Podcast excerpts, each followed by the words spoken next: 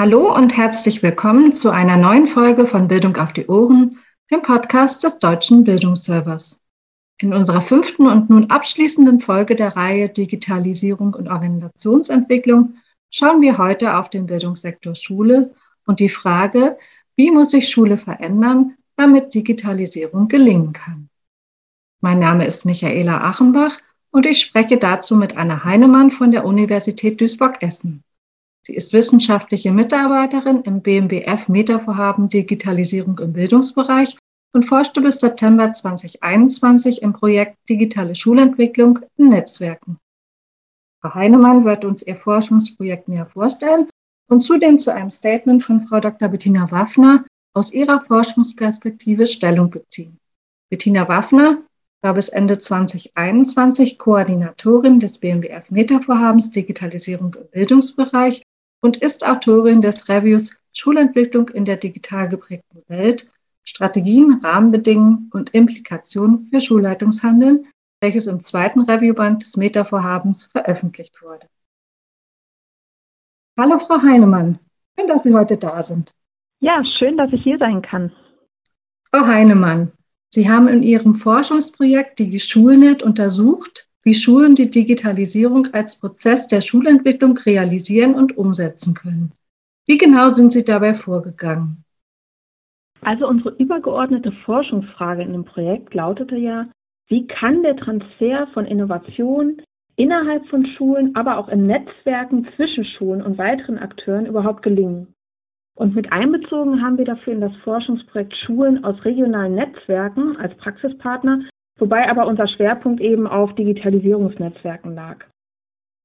Zunächst haben wir im Forschungsprojekt eine Dokumentenanalyse durchgeführt, in die wir vor allen Dingen Medienkonzepte, Digitalisierungsstrategien, Fortbildungskonzepte von Schulen zum Beispiel mit haben einfließen lassen, um dann nämlich im nächsten Schritt wichtige Rollen im Schulentwicklungsprozess der Digitalisierung identifizieren zu können. Einbezogen haben wir da Dokumente aus Gymnasien, Gesamtschulen und Berufskollegs. Die Schlüsselfunktion, die wir dann am Ende wirklich identifizieren konnten und für die weitere Forschung kontaktiert haben, waren dann zunächst die Schulleitung, der oder die Medienbeauftragte sowie die didaktische Leitung bzw. Mitglieder der Steuergruppe. Die weitere Forschung, die wir dann im Projekt durchgeführt haben, haben wir auf 2 unterschiedliche Arten durchgeführt. Zum einen haben wir zu 2 Zeitpunkten im Projekt, einmal 2019 und einmal 2020 bzw. 2021, Interviews mit möglichst denselben Schlüsselfunktionen jeweils an Netzwerken durchgeführt. Und diese teilnehmenden Lehrkräfte wurden dann nach den Entwicklungen und ihren Einschätzungen zu innerschulischen, aber auch netzwerkbezogenen Prozessen in der nahen Vergangenheit jeweils befragt. Wichtig zu erwähnen ist hier, dass eben Schulen einbezogen wurden, die schon länger Mitglied in solchen Netzwerken waren, damit wir auch diese retrospektive Perspektive überhaupt aufmachen konnten. Und die andere Forschungsmethodik, die wir angewandt haben, waren egozentrierte Netzwerkanalysen mit Schulen, die aber wiederum in neu gegründeten Netzwerken teilnahmen. Die kann ich hier aber nur kurz skizzieren, da ich in den Interviews gearbeitet habe und vorrangig die Ergebnisse daraus vorstellen werde. Damit wir also nicht nur eine retrospektive Perspektive aufmachen konnten, sondern auch mal längsschnittlich analysieren konnten, den Schulentwicklungsprozess, wurden deshalb Lehrpersonen regelmäßig über einen Zeitraum von 27 Monaten zu Kommunikations- und Kooperationsanlässen sowohl in ihrer Einzelschule, aber auch im Netzwerk befragt. Und schließlich haben wir eben unsere Ergebnisse der verschiedenen Forschungsmethoden immer wieder gemeinsam besprochen und natürlich auch im Sinne einer Triangulation, zum Beispiel gemeinsame Artikel oder Konferenzbeiträge erstellt, sowie auch jetzt ein Themenheft initiiert. Welche Gelingensbedingungen wurden für den Prozess der Digitalisierung an Schulen identifiziert? Ja, also in den Interviews konnten wir sowohl Gelingensbedingungen, aber natürlich auch hemmende Faktoren auf ganz unterschiedlichen Ebenen eigentlich der Schulorganisation identifizieren.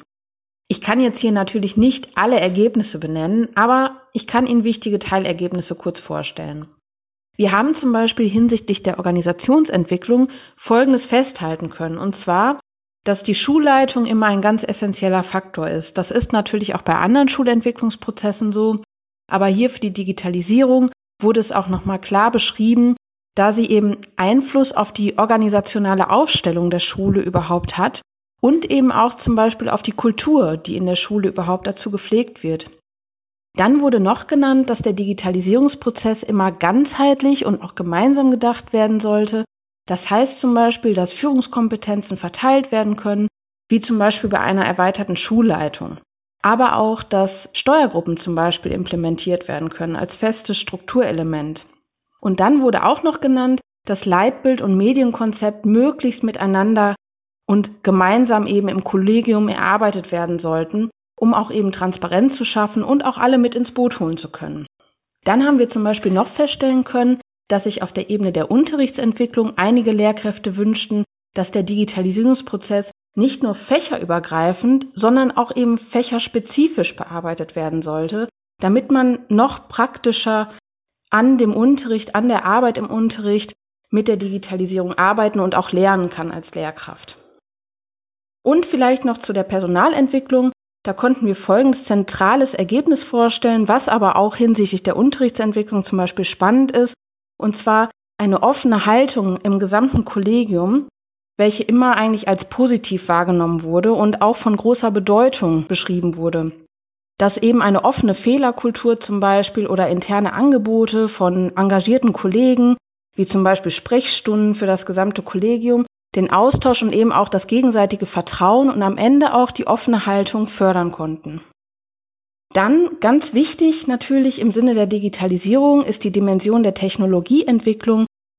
Mir ist aber auch wichtig hier zu benennen, dass wir eben hier nur die Perspektive der Schule aufmachen können und eben nicht die Perspektive des Schulträgers. Da haben wir keine Interviews geführt in diesem Projekt. Aus der Perspektive der Schule wurde hier genannt, dass eine positive und konstruktive Zusammenarbeit mit dem Schulträger natürlich essentiell ist, weil damit eben verbunden auch eine bedarfsorientierte Ausstattung ist.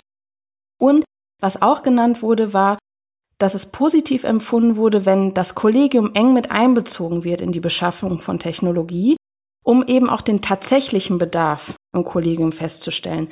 Dies kann zum Beispiel durch Befragungen oder persönliche Gespräche passieren. Und welche hemmenden Faktoren konnten es dabei ausmachen? Wie gerade bereits erwähnt, konnten wir eben auch hemmende Faktoren auf unterschiedlichen Ebenen der Organisation Schule finden. Und ich nenne mal hier ganz kurz folgende exemplarisch. Wir konnten zum Beispiel eigentlich als hauptsächlichen hemmenden Faktor feststellen, mangelnde zeitliche, personelle und finanzielle Ressourcen von Lehrkräften. Das wurde mehrmals genannt. Und oftmals wurde eben auch berichtet, dass der Lehrerberuf einfach generell zu wenig Raum und Zeit lässt für eine gemeinsame Erarbeitung von Schulentwicklungsprozessen. Und dann, auch ganz wichtig, in dem Bereich der Technologieentwicklung wurde eben auch als hemmender Faktor teilweise eine unklare Rolle des Administrators an der Schule genannt, beziehungsweise eben die Herausforderung, dass Lehrkräfte diese Rolle neben ihren Unterrichtsstunden überhaupt besetzen müssen, und dass das eben auch implementiert, dass Personen diese Rolle besetzen, die gar nicht unbedingt eine Ausbildung für solch infrastrukturelle Fragen zum Beispiel haben. Und abschließend kann ich, glaube ich, festhalten, dass Schulen jetzt einfach eine ganz wichtige Aufgabe haben, nämlich diese genannten Faktoren und natürlich auch eine Menge anderer Faktoren noch miteinander zu denken und eben basierend auf ihren individuellen Gegebenheiten gemeinsam Lösungen und Wege erarbeiten sollten. Die Kooperation mit anderen Schulen und weiteren Akteuren, wie zum Beispiel dem Schulträger, zum Beispiel dann in Form von Netzwerken, wie wir es hier dann untersucht haben, kann dabei unterstützend wirken im Prozess. Was haben Lehrkräfte durch die Teilnahme am Netzwerk für sich und die Schüler mitnehmen können? Die Lehrkräfte wurden in den Interviews auch dazu gefragt, ob die Schulentwicklung an ihrer Schule durch die Teilnahme am Netzwerk überhaupt irgendwie profitieren konnte und wenn ja, wie das gelingen konnte. Und des Weiteren wurden sie dann eben aber auch gebeten, Angaben darüber zu machen, inwiefern die Teilnahme am Netzwerk oder eben auch Berichte zum Beispiel von KollegInnen, die in dem Netzwerk teilgenommen haben, für sie dann eine Rolle spielen konnten im beruflichen Alltag oder in ihrer Unterrichtspraxis. Und dabei konnten wir zum Beispiel feststellen, dass die Best-Practice-Beispiele der anderen am Netzwerk Beteiligten für die Schulen als hilfreich empfunden wurden. Das galt sowohl für den eigenen Unterricht und Unterrichtsmaterialien, Unterrichtskonzepte zum Beispiel. Das galt aber auch auf Ebene der Schulentwicklung.